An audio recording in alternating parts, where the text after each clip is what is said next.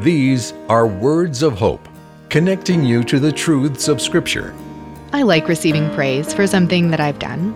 Receiving praise is not wrong or sinful, but when it puffs me up with pride, I'm walking for my name's sake and not God's.